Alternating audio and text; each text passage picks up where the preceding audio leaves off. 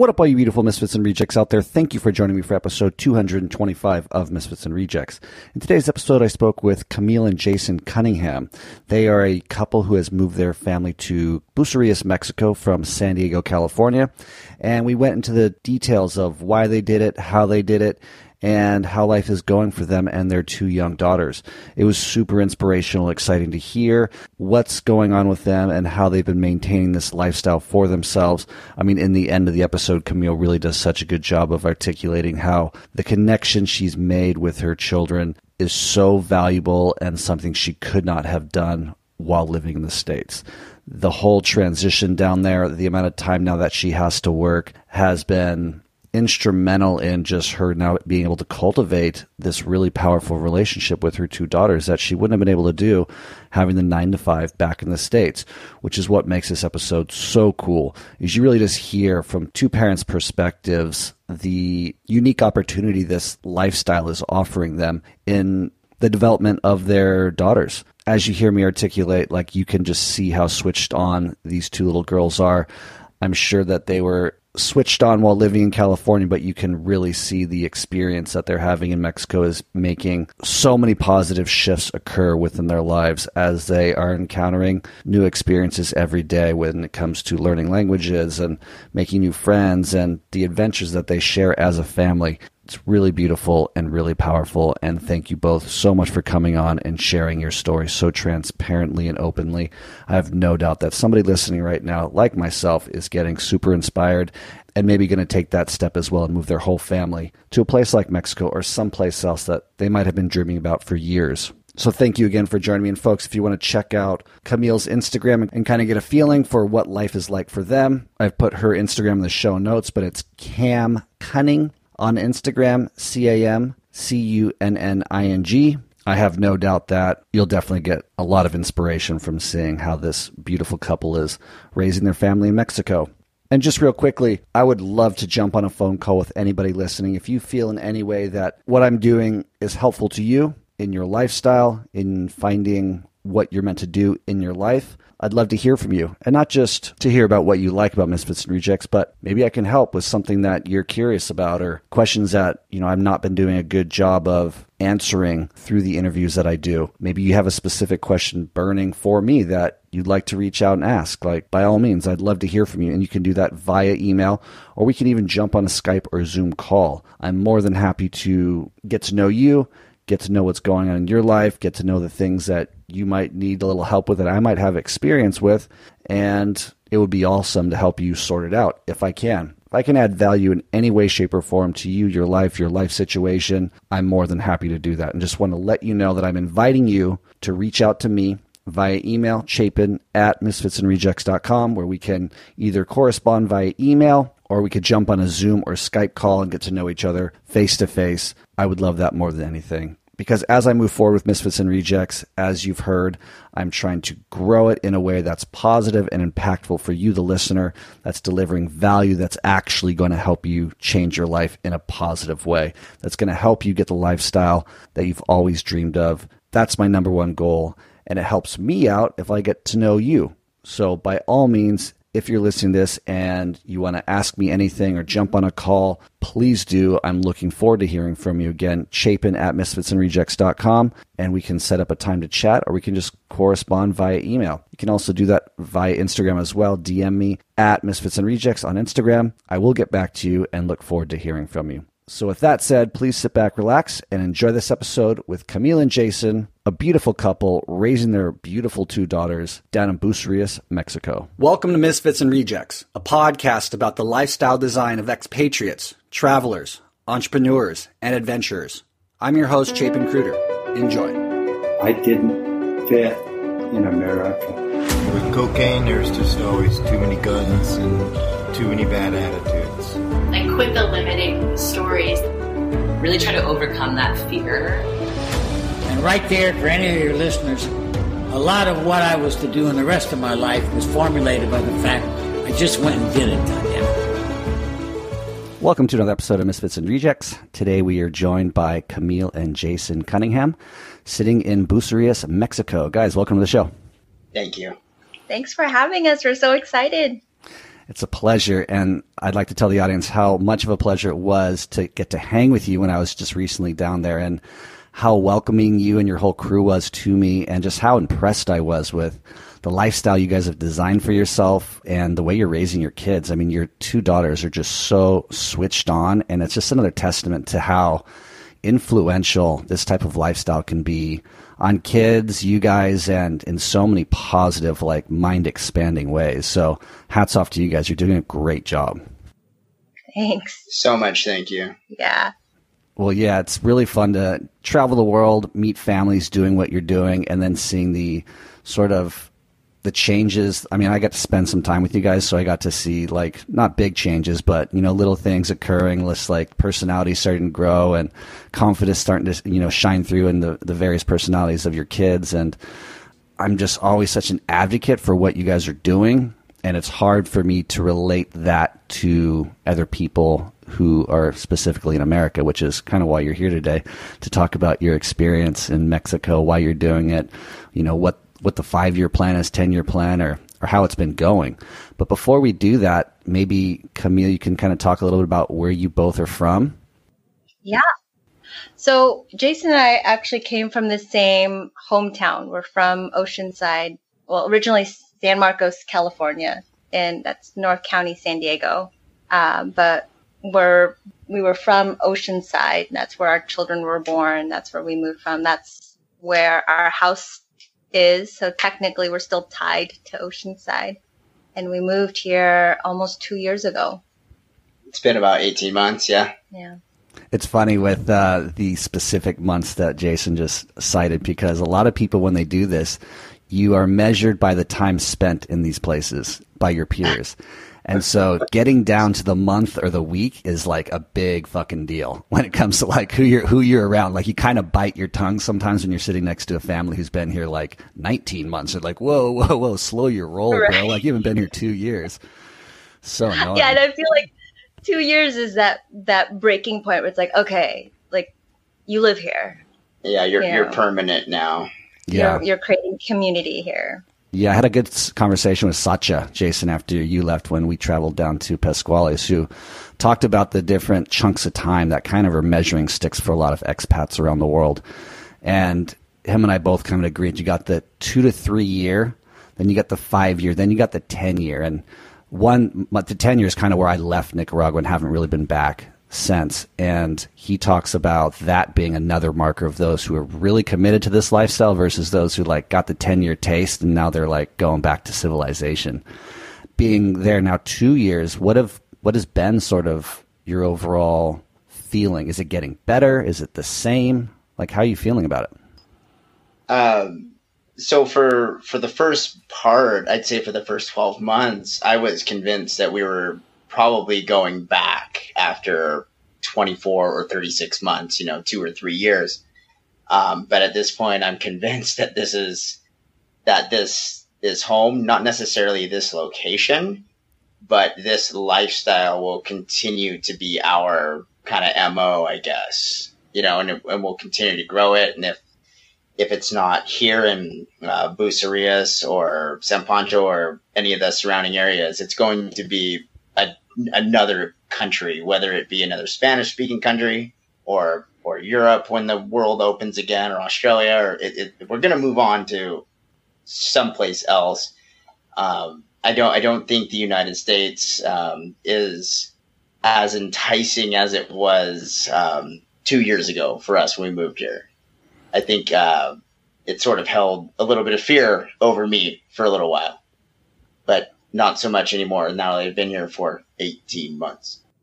Fear, can you talk about the fear you're describing? You're talking about moving the family to Mexico fear or the fear of moving back to the States? Um, yeah, like uh, moving moving out of the United States. You know, it's it's where you grew up. It's what you know. It's what's really comfortable to you, and and you it's just like simple things. You know how to navigate things like the DMV you know how to get life insurance or, or uh, health insurance. You know how to get a driver's license. You know how to buy a vehicle. And those very simple things that you grow up learning how to do, like they, they all change. And to, to come and do that as an adult, it's like, how do you navigate a family through that not knowing how to do that. So those those are where like a little bit of the fears come from. Those are like the very small life things that you need to do, but are a little bit scary because you don't know how to. Which I don't think would be so scary if it was just the two of us. No. Because you've you've lived abroad when you were in the military. You lived in, you know, Iraq and Germany for a couple of years. So it's not a completely foreign idea. But the fact that we have two little kids depending on us to, you know, keep our shit together. It's a Yeah. little, It's lot just- of pressure. Just small logistical things. Well, those can be big logistical things, but those logistical things are what create the fears. As a couple, how did these conversations start when it, when you started to initially talk about maybe taking the family out of that comfort zone? What were those conversations like? How were they initiated? And maybe just give us some insight into that that conversation process that you guys were having, obviously prior to making that final decision to make that move. Well, I think both of us are going to have two different insights about that, and I'll let Camille start. Well, the education piece was the most important part. We we didn't want a lapse in education. You know, I got I got connected in um, a world schooling group, and so I met a lot of families that were either world schooling, homeschooling, or unschooling, and so learning all those different um, options that were available. We looked into maybe integrating them into the local school system. Um, we thought, oh, maybe that might be too shocking for them, but they were actually the big driving force to make the leap because we just saw the shift happening in the United States. And I just looked at Jason. I said, we have two girls. No effing way. you know, I think Penny was our oldest is eight. She, and she was asking why she doesn't have an iPhone because so and so and so and so and so and so at school has an iPhone. Like, cause you're freaking eight. You don't need an iPhone. And I just saw the writing on the wall and and I told Jason we need to get our kids out of here. They're not learning what they need to learn. They're not getting any value from from living here. We would go and travel. We traveled a lot and we would always bring our children. And they've been all over. They've been to Sri Lanka, they've been to Taiwan, Nicaragua, Costa Rica. Like they've been everywhere we've been. But that that was more of like a vacation situation. We never stayed more than like two weeks. So we, we got to visit a lot of places, um, and we learned a lot from those visits, but it was never, you know, you never got to quite immerse yourself into the, Culture. yeah. like the fabric of the community, the local community. And that that was what we were looking out for. We wanted to ingrain ourselves in the local community. We wanted our girls to adopt the local values. It seems like values are important to you, and, and obviously in different parts of America and different parts of the world, values differ quite a bit. So maybe define the values that you're seeking to raise your kids with for the audience. Yeah, so we and we run into this a lot and they always they ask, you know, why why are these people allowed to do certain things or watch certain things or wear certain things and and my default is different family, different values. Um, we're pretty conservative for the most part, but we like to give them a long a long leash just to experience new experiences, make their own mistakes. Uh, you know, I let my kids be bored. I let them I let them be upset for a little bit. So as far as as far as values go, um, I, I think there's I think there's a lot of stories we could tell tell.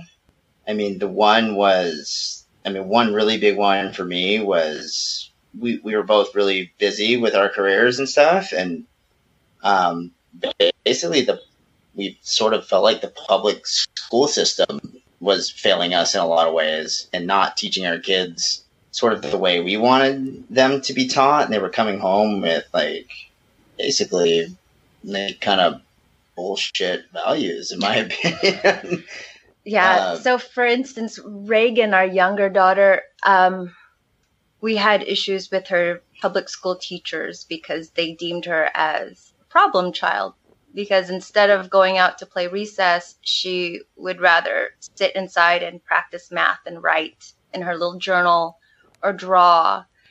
And the teacher saw it as a problem, like, oh, she doesn't have any friends. And at the time, I think she was only in kindergarten. And I said, well, this is the time she should be learning how to make friends. So maybe as her teacher, you, we can kind of support her in that and teach her how to make friends and how to cultivate these relationships. But, um, it just, she was not getting the support that she needed.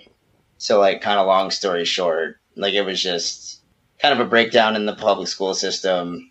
And then a lot of the just the kids in the neighborhood at the same time were they they were just different. Importance on the wrong things. Yeah, you know, you lot. have girls trying to make at the time it was like Snapchat. So trying to do Snapchat videos and you know, trying to get YouTube famous. And and I'm looking at my seven and eight year old thinking, Oh hell no. Yeah. this is not happening. Do you think taking them out of that environment is hurting them in any way in the sense that they are not sort of getting the technical skills, if you will, that like their peers are getting? Because that's what happened to me. Like being in Nicaragua for so long, I wasn't on any of the apps, and like coming back, I just felt like I was lost with everyone doing those things. And do you think they're going to miss out on that, or do you think they'll just adjust because they already have a nice foundation? I don't think they're missing out on it because um, we homeschool and their curriculum is online based. So they can navigate. They have they each have their own little Chromebooks and they can navigate a computer quite well. They um, I work in digital marketing and so they watch me work, and I I kind of well they'll ask me questions and I'll I'll kind of teach them what I know and in a very rudimentary way so a child can understand. But so it's still like very much in their world. And that was that was something that we were aware of. Like, I don't want to have the weird homeschooled children who like believe that God created the Remington rifle to kill the dinosaurs. You know, like I don't I don't want like the weird homeschooled kids.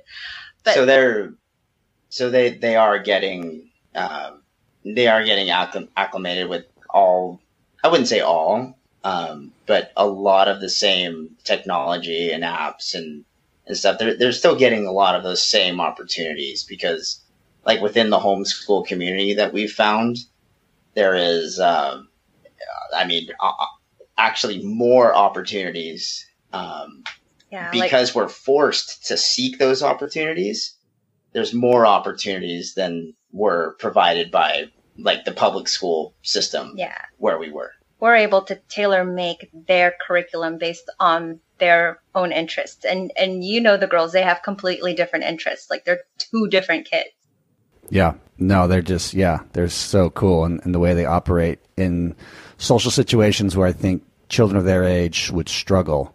And it's something I do see a lot in in places where parents have uprooted and, and taken their kids.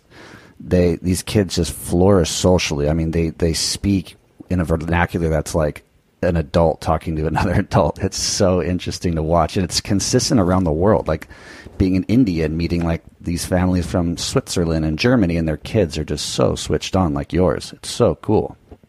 thank you Yeah, thanks. It, it, they're super aware and they're just they're freaking badass kids.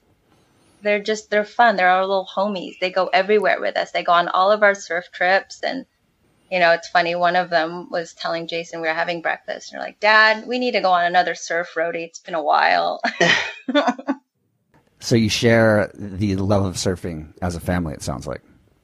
yeah um, at least at least the love of the beach and the ocean and the outdoors for sure How are you guys surviving as far as you know keeping food on the table? It's it's not easy for a lot of people in general, including myself, to to make a living on the road, especially in places like Mexico. So I think a lot of the audience would love to learn more about like how you sustain a family of four.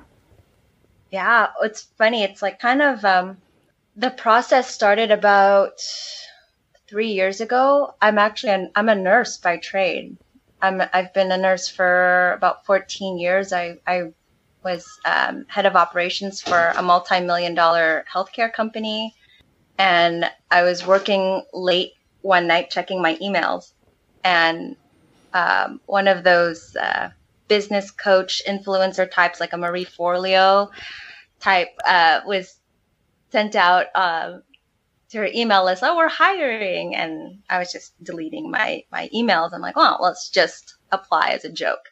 Let's just see what happens. And I answered all the questions like it was a joke. Like all the business questions I answered appropriately, but you know, the personality questions. I remember the one I distinctly remember that I like laughed at myself for writing was the arbitrary, why should we hire you?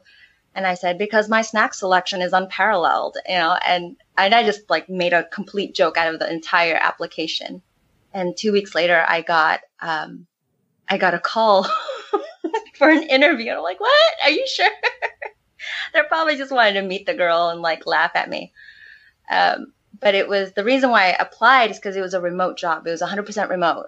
It was a marketing uh, manager position and it was completely remote. And that was what I was looking for. Which was like a 100% remote job for both her and I at the time was a completely foreign thing. Both of us were really, really used to more than a nine to five. Oh yeah. More, more like a seven to seven type gig where you like call in in the morning and you not done until they say you're done type. Well, I was on call 24 hours a day. So I often got calls at 11 o'clock at night because, you know, so and so's mom who's on hospice is dying and I need to get out there or whatever. So the fact that you even applied was. It was a reach. yeah, it was for reach. Yeah, it was pretty This cool, was though. like three, four years ago. So the, the, the thought of working remotely wasn't as common as it is now, you know, during COVID. But that was that what that's what got the ball rolling. Like, okay, if we get if I'm able to get this remote job, that means we can live anywhere. And that's what was that driving force. Like I I need to find work that I can do anywhere. I love it. Yeah, that's that's a great point. That kind of um, inception point, that point where it's like it actually seems feasible, um, and you're making American money in a place like Mexico, kind of takes your life standard to a whole new level. And then Jason being a nine to five guy too, like what were you thinking? I mean, you were you're hustling. Well, uh, yeah, gosh, it, it's it's sort of a long story for me. Uh, I I knew I didn't want to be doing what I was doing, but I was I was finding success at it, to be honest. And um, I worked for I worked for a really good company at the time.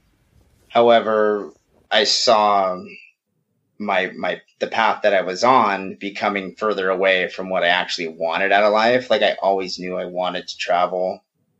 I always knew I wanted to live again in a in a different country.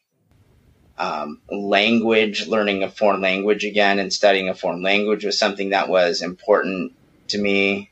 Um, so after you know about four years of being at this company, I I, I, honestly started to like I think some of my behavior started to become a little erratic and, and strange and like I started to become like really sarcastic and um, I oftentimes felt even though I was uh, like seeing uh, conventional success I was um, I was still finding myself personally in a very frustrated and um, sort of ungrateful space and I could com- I, I, completely realized the ungratefulness and the frustration. I was like, no, I shouldn't feel this way, uh, which created more frustration, and it, it, it, just and then and then with the school thing with the kids, and then like everything just started unfolding, and then like honestly, the choice was sort of made for me at, at some point when.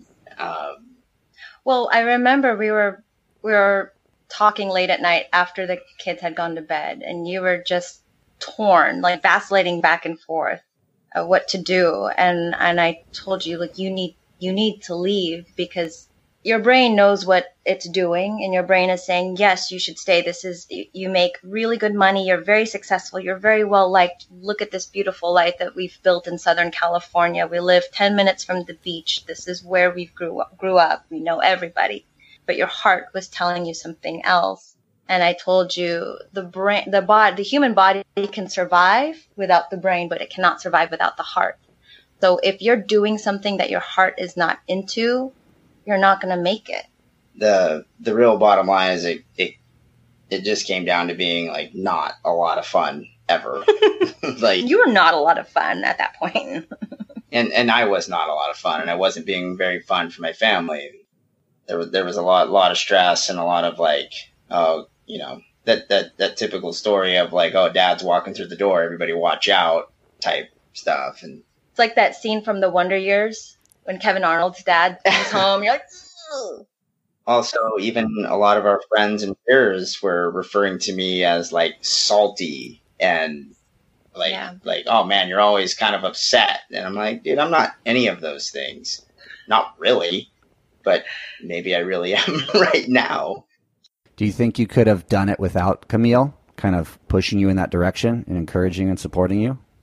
Um not in the way that it is now. Yeah i could have come i could have gone anywhere i wanted. Yeah i could i could be off in bali right now living in in uh, a, a ten dollar a night hostel situation and getting wasted every night and getting barreled and you know having you know that type of a life. But um that is sustainable for many people and more power to the people that can hang with that. But I, I don't think that would have uh, suited me at all. I'm, I'm very grateful to have um, a wife and, the, and the, the family situation that I have for sure. It's made made everything like much more pleasant and desirable and like worth worth doing and then to and then to pass this on to to little ones and not just think in like a local like a like a city county state of california perspective but now they're thinking globally. Like my kids are talking about going to college in australia or, or going to college in london or italy or or, or like and like the, the thought of them learning a foreign language to go to college somewhere is like not even a barrier. They're like i'll go to college in italy. I might have to learn italian but no big deal. That's a huge mental barrier that I think a lot of my peers that I've grown up around don't have when their schema. You know, it's like that nonchalance of having that experience. It's there's still a lot of fear around it. I mean, and going back to what we just kind of touched upon, which is where you felt stuck, Jason, and then try, knowing that something needed to shift is a situation that a lot of people are in in America around the world and and making that shift and making that move is the hardest step for everybody.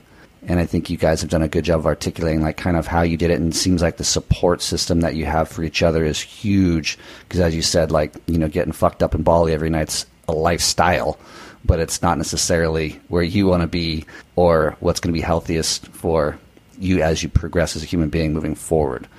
And I see that in myself too. Like you guys asked me pre-show, like when are you coming back to Mexico? And it's like I have every intention of getting there back, getting back there ASAP. But I also need to be able to move forward and grow as a human. And like sitting at Pascuales in like that little hotel across the street from Sacha's place is not ideal. you know, like it's fun. Don't get me wrong, and I plan on doing that for like a month or two. But like I can't make that my lifestyle anymore because that's been my lifestyle for a long time. I need to move forward, make money.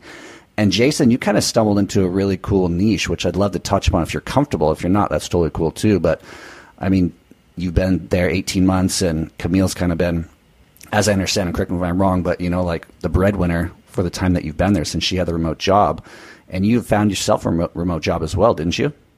Yeah, I, I did, and um, I, I was really lucky. I had um, you know two or three really cool friends that were doing the same thing, and um, they're they're really enjoying it.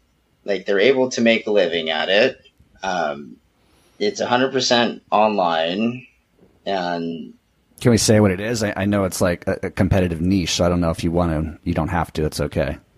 no, so I, I do I do closed captioning for the deaf and, and hard of hearing, and um, it's been it's been really valuable, and it's it's put me into a space where I have an opportunity to help people, and um, it's given me an opportunity to work online as well. Um, yeah, no, it's been good. Yeah, it's a, I mean, even myself, because I have a, a beautiful support network as well, trying to help me find remote work. And sometimes just like it's, I, I have this old way of thinking that undermines my progression in a lot of ways. Um, and I've been really working on that recently. Like that was a big thing that came up for me recently is like this, this kind of default mind chatter that kind of comes up in the background undermines so much of what I do in my life. It's like it needs to like stop and I need to move move past that. I think as I think many people do when, when we're all trying to progress in life and move forward and become the the ideal self that we know that we can become. It's like get rid of all that bullshit talk that we tell ourselves, you know? Well, people don't like it when you change. and then we got a lot of that too. Both of our parents were like, why are you, why? You both have really great jobs. What are you doing? And they just couldn't, they couldn't understand it. Well, yeah, Camille, maybe you can touch upon that. Sorry to interrupt you. Um, being Filipino and coming from a culture where, you know, I don't know if your parents emigrated from the Philippines for you guys to give you the better life, and then you guys bail and go to like another like I don't. with, with an emphasis on the bail. Bye.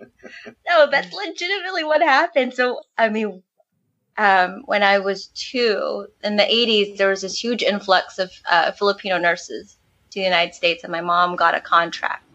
So she left me when I was just like a few months old. I want to say I was six or eight months old when she left me for two years to do her contract in New York. And then after that two year contract, she was able to get visas for my brother, and my dad, and I. And so we immigrated to the United States when I was four. And it was, you know, we were poor. My dad had a, an accounting degree and he worked as a drug rep uh, for Johnson and Johnson in the Philippines. But obviously in the United States, he has an accent. He looks different.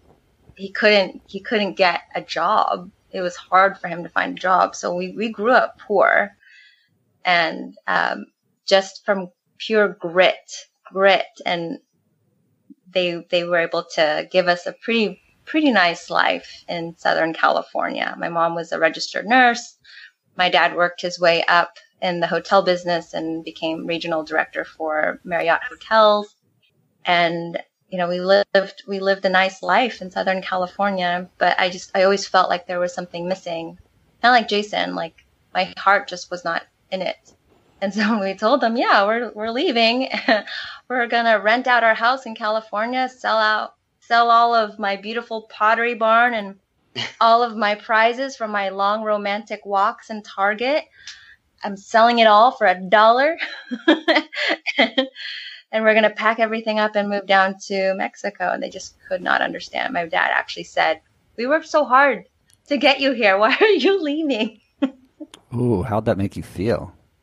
Ah, uh, I mean, I'm the middle child, so I'm kind of used to it. I'm kind of used to like doing my own thing, and so um, I didn't really pay too much mind to it. And um, actually, my parents came to our vow renewal um, this past December in Tulum, and my my dad at dinner looked at us and was like, "I get it. I totally get it now." And that was like this like the affirmation that I've I've always wanted, right? As an adult, you're like, I told you, I know what I'm doing. Jason and you, your parents? Um, so my parents, you know, with with a lot of the of what has been happening over the last several decades in California, and my parents were like, because my we're we're born and bred California, all of us. My my dad was born and raised in Santa Cruz, uh, moved us down to San Diego area. Um, we're like local native Californians. Um, but California's changed a lot, and it's not like a super easy place to live. It, it, it's the land of competition. Things are very expensive. Um, trying to raise a family there is really challenging. Um, and my dad was my dad told me, "Hey, I totally get it, but I wish you weren't moving out of the country. He's like, go to the East Coast, do something like that." Um, but I just said, you know what? And I told my mom, and my dad, like I actually, um, I congratulated them both. I said, your son's living his dream. You have one child, at, at least one that has is recognizing his dream. So take that for what it's worth. But you've you've accomplished um, one child to act to uh, realize their dream as a human, as, as an adult. So I've, I've wanted it was some yeah, it was something I wanted for a very long time. And we finally made it happen. And I was like, dream realized one child out of four, or maybe maybe there's the three others too that have have accomplished that. I was like, I just congratulated them. Congratulations, dream realized.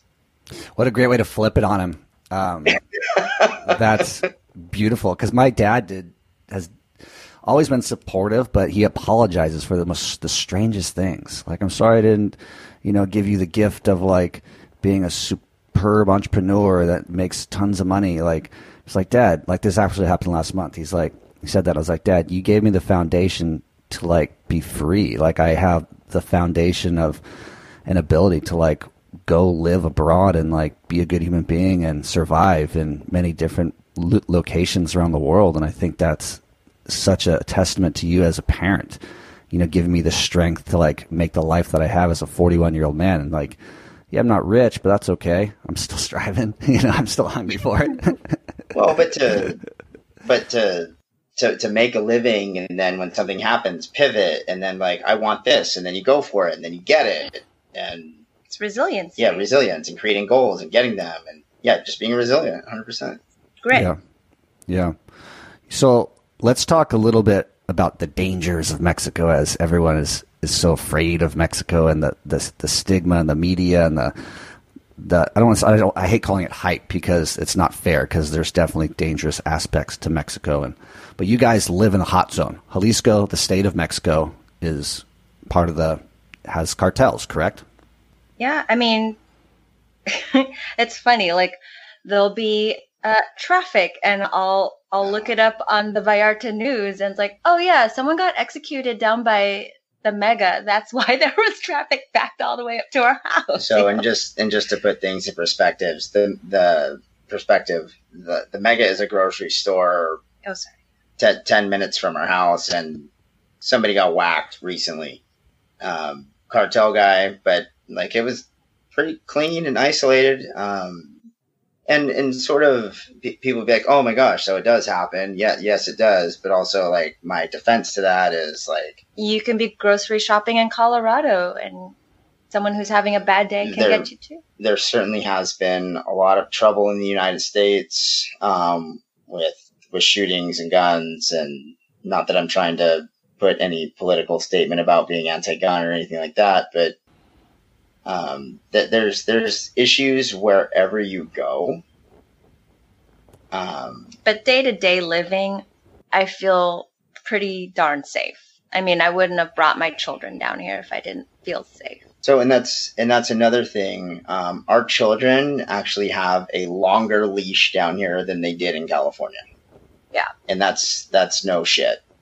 We we give them a longer leash here than they had in California. Why? I mean, obviously it's because you, you know it's a safe place, but like, why?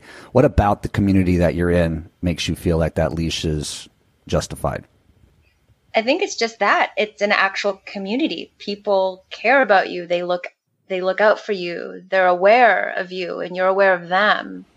And there's more emphasis on the safety of the community versus the safety of one individual out for himself. Also, I, I think I think people are sort of isolating themselves in the United States a lot right now. Um, like families are not commingling. There's this phenomenon of a play date instead of kids just playing. Um, yeah, it's not organic. It's just, and I think you lose the authenticity of of life if everything is, I don't know, organized, organized, planned. and yeah, it's it's like, do you really want to play with this kid, or is it just because mom and I want to like have a glass of wine or something? I don't know. So I I see kids being held in a in a very high regard here. Um, like your neighbor will look out for your kid if it's lunchtime. Um, oftentimes here, your neighbor will just feed your kid. Yep, we've had children that were not our children in our house and if you're making lunch, you're like, just making lunch for all. And... Guess I'm. It's like, oh, I guess I'm. I'm making six sandwiches instead of two. it sounds very simple, but those were things that were not happening in our community. People were very standoffish as far as like getting families together and kids together, and just allowing play to happen. It's beautiful. Yeah, I saw that in San Pancho when I was staying up with Bo and Carly, where families just not know where their eight year old was, like in a town that has like streets with cars on it, and like, oh, don't worry, like they're probably somewhere safe. Like it was, it was really different from what I've ever experienced in America. You know, and I'm sure there's parts of America that are like that. Maybe Middle America or places I haven't been where it's like that that safe and that community orientated, where you know that everyone's got an eye out for your kid. But Oh, for sure. and and that's how we feel. And it took a little while to get used to that, but after about you know three, four, six months, you're like, you know, you're you you get you get comfortable with it, and it's great. so 18 months Mexico, you've been there that long, and you plan on staying for how much longer? Like, what does the near term look like, and maybe the long term look like? Uh-huh. so we're, we're we we are still like considered residents of California. Like we haven't broken that tie yet. We don't exactly have um, you know residency or citizenship in a different country, and I think that's going to come somewhere along the line, and that's what will make it really permanent, right? Yeah, or not. I mean, the plan is there is no plan. The plan is we're just enjoying living life, the the life that we've always wanted, the life that we deserve. Just unapologetically happy together with our family. You know, working part time so we can create time to spend together with our children and actually enjoy these years with them, and instead of just dropping them off at school at six o'clock in the morning and picking them up at 6 p.m. because mom and dad have to work for 12 hours every day to maintain that California lifestyle. And and and by deserve, it's like like everybody deserves that. yes. You know what I'm saying? Like like we're we're just trying to live life the way you know we we see it should be, and like and everybody deserves a shot at that. I mean, it's And teaching our kids how to grow in compassion and empathy. And, you know, we're very much aware of our American privilege living here and making US dollars. Granted, yes, we only work part time. So it's, we make enough to, you know, save and, and to cover our expenses. But we give back to our community quite a bit as, as- as often as we can. Like during COVID, we were volunteering, um, handing out despensas every week. Um, my girlfriend and I noticed, like, oh gosh, what are the women doing about their menstrual cycle every month? Like, if they can't even afford to buy this bag of rice, what are they doing to keep themselves clean and healthy? And so we we started um, fundraising for hygiene kits for women, and we raised quite a bit of money. yeah. There's there's a lot of opportunities, and um, people need. I I mean, gosh, coming coming from up north, you're able to you're able to bring a lot, and that that's the idea is to Yeah. just kind of pass on what you know, what you have, and and oftentimes just what you know is Yeah, is a lot. I mean, I offer my um, digital marketing uh, services basically for free for locals. I'll I'll say I will teach you everything I know, and it's more on a barter system. Like my girlfriend who owns um, a restaurant down here, like I'll teach you what I everything I know. I'll teach you anything you want to know, and they'll say, "Well, can I hire you?" And in the back of my head, I'm thinking, "Can't really afford me." But let's have some drinks. Buy me a drink and I will teach you everything I know. Let's meet like once a week for four weeks. To me, that's like I'm I'm giving what I can and not taking because there needs to be some kind of harmony. I can't just be here and take. I need to give too. So like with those hygiene kits, we we were able to support women in uh, three pueblos in in our town, and we donated a whole bunch to um, the women's prison in Vallarta. We donated the rest to um, our neighbor who runs a women's shelter, so he came and picked up the rest of them. So we have we understand that we have privilege, and we just try really hard to spread that around as much as we can. It's awesome. And you see that a lot, you know, people recognizing that and doing their best to spread the love. And uh, that's cool that you teach them too, because it's also something they can utilize, not just for their own business, but, you know, they have now the skill set to go online. And I mean, I don't know how prevalent it is, but like FreeUp and Upwork and all these things that you could throw up a little profile and, I mean, you can Exactly. offer your It- services for any price.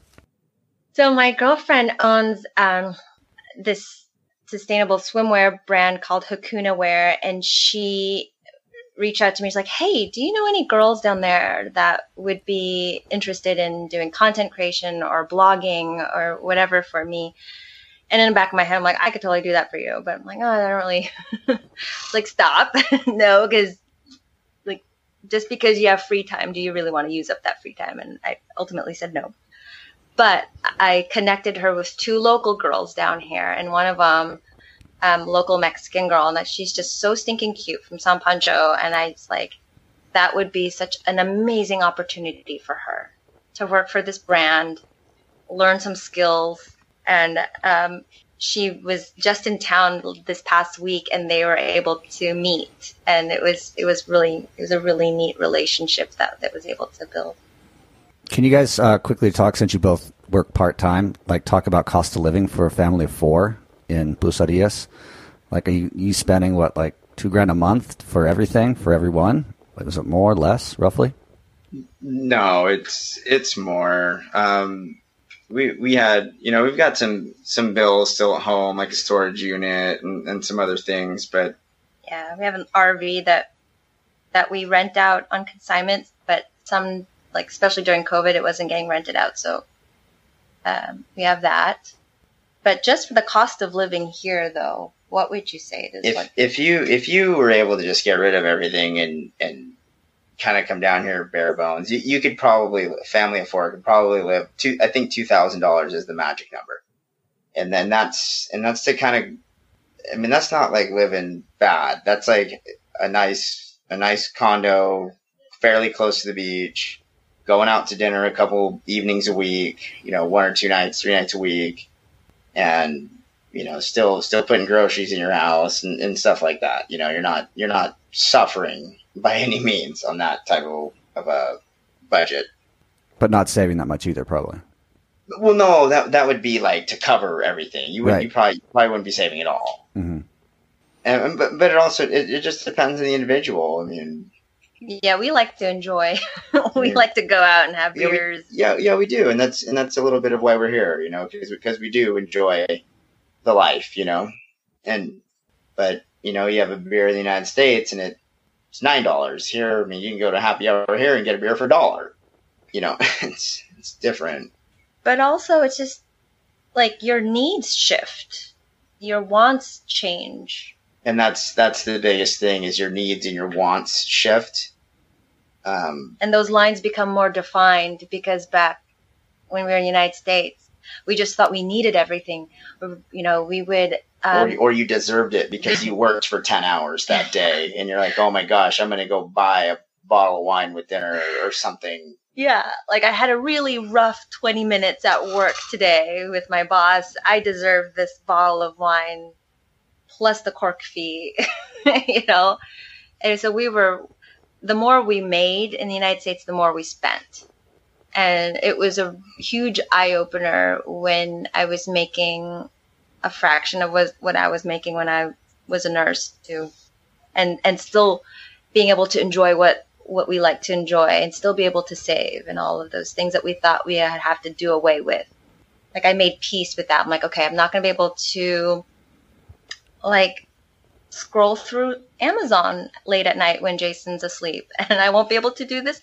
Surprise! I still do there, it. yeah, there's there's definitely like you you have to live a much more frugal lifestyle for sure. Like you, you, you but but that's that's a very positive thing as you start to separate your needs and your wants and your spending becomes more intentional. Everything just becomes more intentional. And, and that's your life becomes more intentional. Yeah.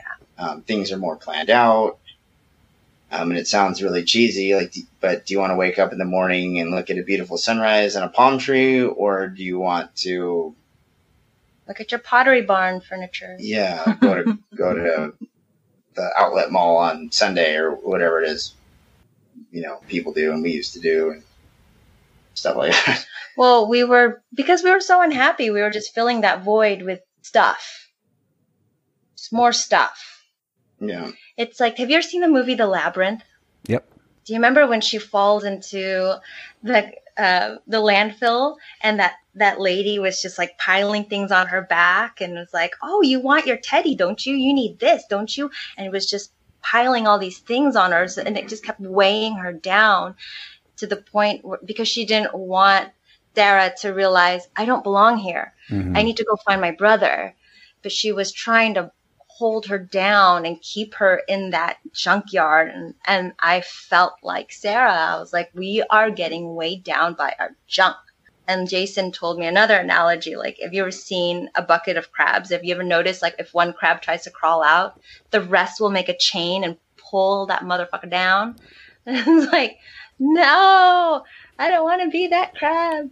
No, yeah, it's an analogy I've heard as well. It's, it's a good one because that is very, I think, relatable for a lot of people. And unfortunately, it's also you're being pulled back by a lot of times your family. You know, the family members that you love the most. Yeah. Your, your obligations. Well, it's it's it's unknown for them too, and people that love you want the best for you, and it, it's unknown for them, and they they can't fathom it, so it's challenging for them. So, Jason, after you know this whole hour of speaking about your lifestyle and, and how you kind of come to where you are at, can you speak to one audience member and give them some words of advice, a tip, a trick, something that might inspire them to take that leap if they are, you know, say a family man out there who wants to move his family to a place like Mexico? What could you say to like inspire them to make that first move? I should have prepared for that question. um, you know, it it sounds really um, cliche and stuff. Um, but if you if you already have a family and you're already working it and you're already supporting your family and doing the best that you can, like you can you can do it again. Like you can stop what you're doing, pivot, take your family to another country and reinvent yourself. Um, obviously, do your best to put whatever um, safeties you can in place, whether that's a certain number you need in your savings account or get that job first.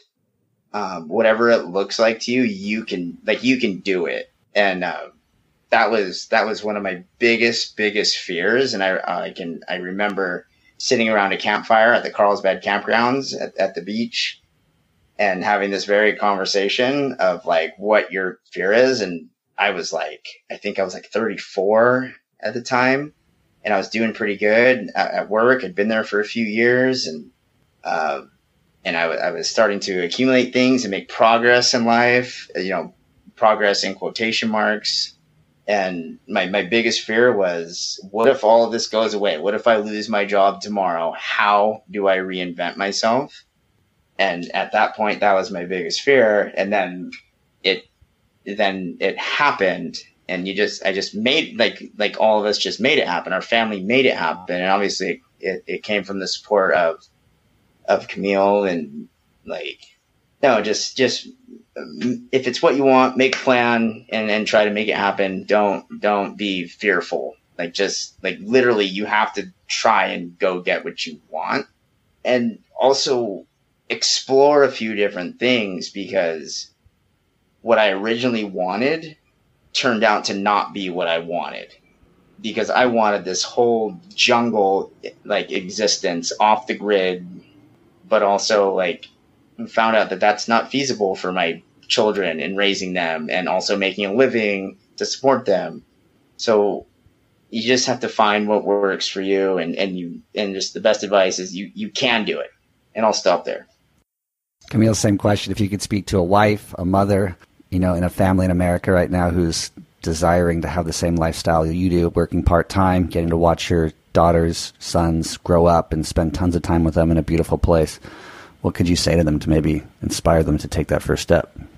The motto that I live my life by is something that my girlfriend Alexia told me is leap and build your wings on your way down. You're not going to know everything. Um, I, I have a lot of moms and, and other parents that message me on various forums I'm a part of, like, how did you do this? Where do I start? How do I get started? And I said, you just got to go. We didn't even, we've never even been to Bucerias before we moved here. We didn't, you know, we didn't know anybody. I, you know, and it's just, you just have to trust your instincts, trust your resilience, have a little bit of grit, and the rewards just out oh, by far outweighs the, the risk. I, I'm getting to know my daughters for the first time in both of our lives, you know, which is scary that I waited this long. And it's scary to think of how much I would have missed out on had we not done this. You know, I, I, I'm seeing them grow up and, and just thrive in a community that otherwise they would never have had this opportunity. And it's such a gift and it's so magical. And yes, my Instagram looks like it's all rainbows and butterflies. Well, guess what? It is, you guys. it is magic because it life is what you make it. You want to live remotely and work remotely and surf every day and and watch your babies skinny dip in the ocean, then do it. You just have to be able to um, set your ego aside, and that's what I think stops a lot of people. And that's what stopped me from leaving my corporate job for so long because I liked that six figure income. I liked having the title. I loved going to to parties at Jason's corporate parties and being able to say, I'm a head of operations for, you know, this company. And it made me feel good. It, it boosted my ego, but it was killing me inside. But I had the awareness to see that and, and have the strength to step outside of that and take that risk. And man, I'm so glad we did. I'm never going back. if I go back, it's going to be in a box. well, you certainly have created a beautiful lifestyle, and like I said, your daughters are just so switched on, and and you can see little neurons changing every single time you, you get to hang out with them out in the water, on the beach, or in a social setting where they're just chatting you up as like a peer, even though you know you're 30 years older than them. And you know, I just want to thank you both for coming on and joining us today. Jason, Camille, is there any place that you'd like the audience to come check you out, like your Instagram, Camille? Or Yeah, well, yeah, that's where I have a lot of conversations with other people who want to try to do what we're doing. My handle isn't anything special. I don't brand it. I'm not monetizing it. It's just Cam Cunning on Instagram and come say hi. Great. I'll put it in the show notes. Thank you guys for joining me. Appreciate you. Thanks, Chapin. All right, Chapin. Good to see you, man. Good to talk to you. Awesome, Jason and Camille. Thank you so much for joining me. It was such a pleasure hearing your story and getting to share it with my audience. I have no doubt that it's motivating and inspiring somebody out there listening to take that first step towards the lifestyle that they want for themselves and their family. You guys rock. I can't wait to have another surf adventure with you soon down in Mexico. Again, folks, I am looking forward to and trying to connect with anybody listening right now who in some way, shape, or form, has a question that I can help answer, has a curiosity that I haven't been doing a good job of clearing up through the episodes that I produce, through the stories that I tell of my own life, my own lifestyle, and the steps that I've been taking to cultivate that. So I'm reaching out to you and inviting you to please feel free to email me at chapin at misfitsandrejects.com, where we can either correspond via email or we can set up a time to jump on a Zoom or Skype call and meet face to face.